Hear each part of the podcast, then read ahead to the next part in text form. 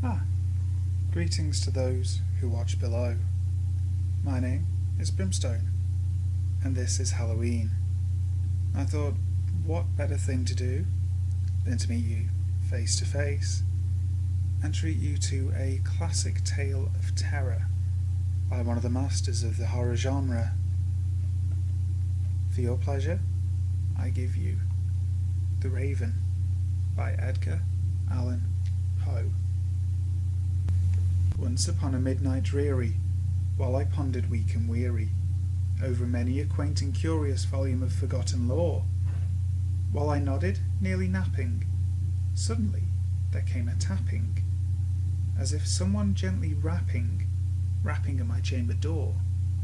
"'Tis some visitor," I muttered, tapping at my chamber door. Only this, and nothing more.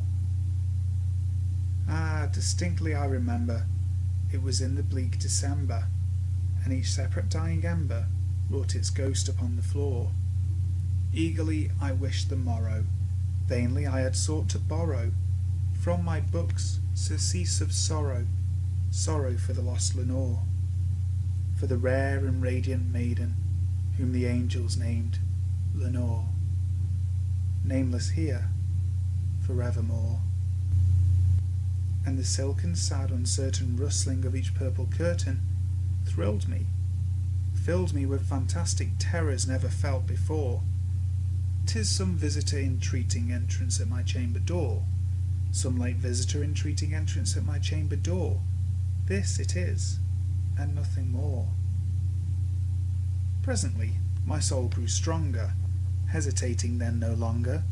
Sir, said I, or madam, truly your forgiveness I implore, but the fact is I was napping, and so gently you came rapping, and so faintly you came tapping, tapping at my chamber door, that I was scarce was sure I heard you. Here I opened wide the door. Darkness there, and nothing more. Deep into that darkness peering, long I stood there wondering, fearing, doubting, dreaming dreams no mortal ever dared to dream before.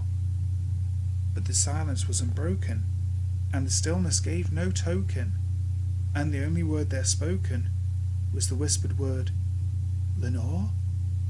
This, I whispered, and an echo murmured back the word Lenore. Merely this, and nothing more. Back into the chamber turning, all my soul within me burning, soon again I heard a tapping, somewhat louder than before. Surely, said I, surely that is something at my window lattice. Let me see then what thereat is, and this mystery explore. Let my heart be still a moment, and this mystery explore. 'Tis the wind, and nothing more.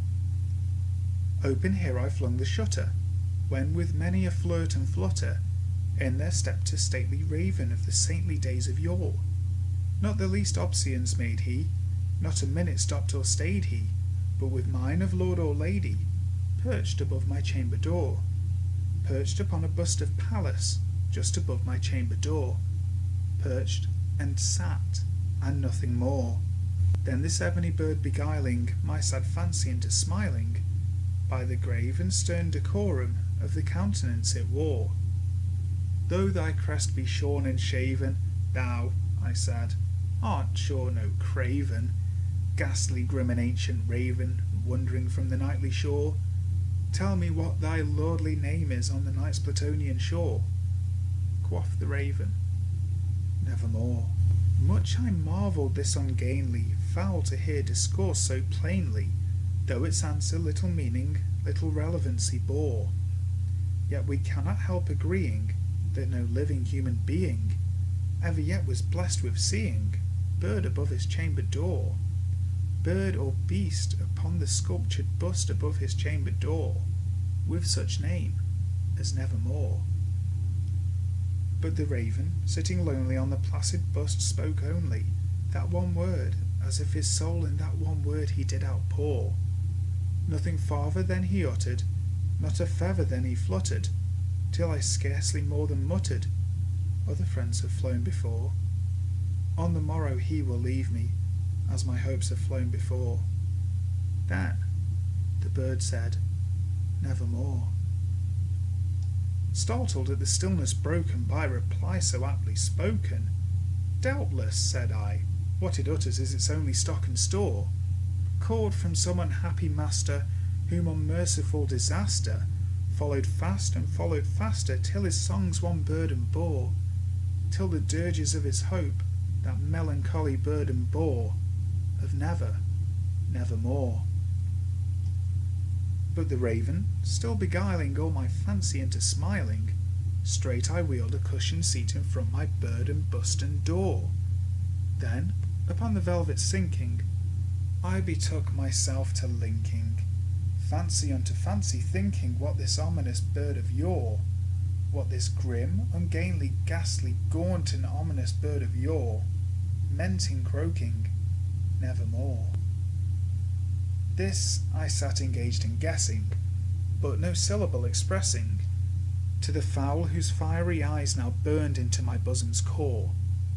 This and more I sat divining, with my head at ease reclining, on the cushion's velvet lining that the lamplight gloated o'er, but whose velvet violet lining, with the lamplight gloating o'er, she shall press nevermore. Then, methought, the air grew denser, perfumed from an unseen censer, swung by seraphim whose footfalls tinkled on the tufted floor. Wretch, I cried, thy God hath lent thee, by these angels he hath sent thee, respite, respite and nepenthe from thy memories of Lenore. Quaff, O quaff this kind nepenthe, and forget this lost Lenore. Quoth the raven, nevermore.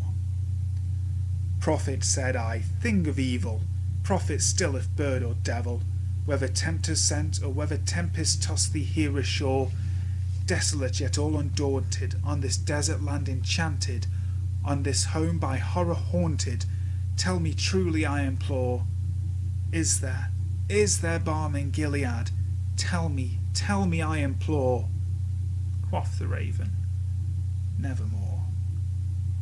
Prophet, said I, thing of evil, prophet still if bird or devil, by that heaven that bends above us, by that God we both adore. Tell this soul if sorrow laden, if within the distant Aidenn, it shall clasp a sainted maiden whom the angels lay Lenore. Clasp a rare and radiant maiden whom the angels name Lenore. Quoth the raven, nevermore. Be that word our sign of parting, bird or fiend, I shrieked upstarting. Get thee back into the tempest in the night's Plutonian shore. Leave no black plume of the token of the lie thy soul hath spoken. Leave my loneliness unbroken, quit the bust above my door. Take thy beak from out my heart, and take thy form from off my door. Quoth the raven, nevermore and the raven, never flitting, still is sitting, still is sitting, on the pallid bust of Pallas just above my chamber door, and his eyes have all the seeming of a demon's that is dreaming, and the lamplight o'er him streaming throws his shadow on the floor. And my soul from out that shadow that lies floating on the floor shall be lifted nevermore. Well, I hope you enjoyed our tale tonight. I am going to probably trick some people. Make sure you all have a happy and safe Halloween, and I will see you all next week for some more creepy tales. Until then, sleep tight.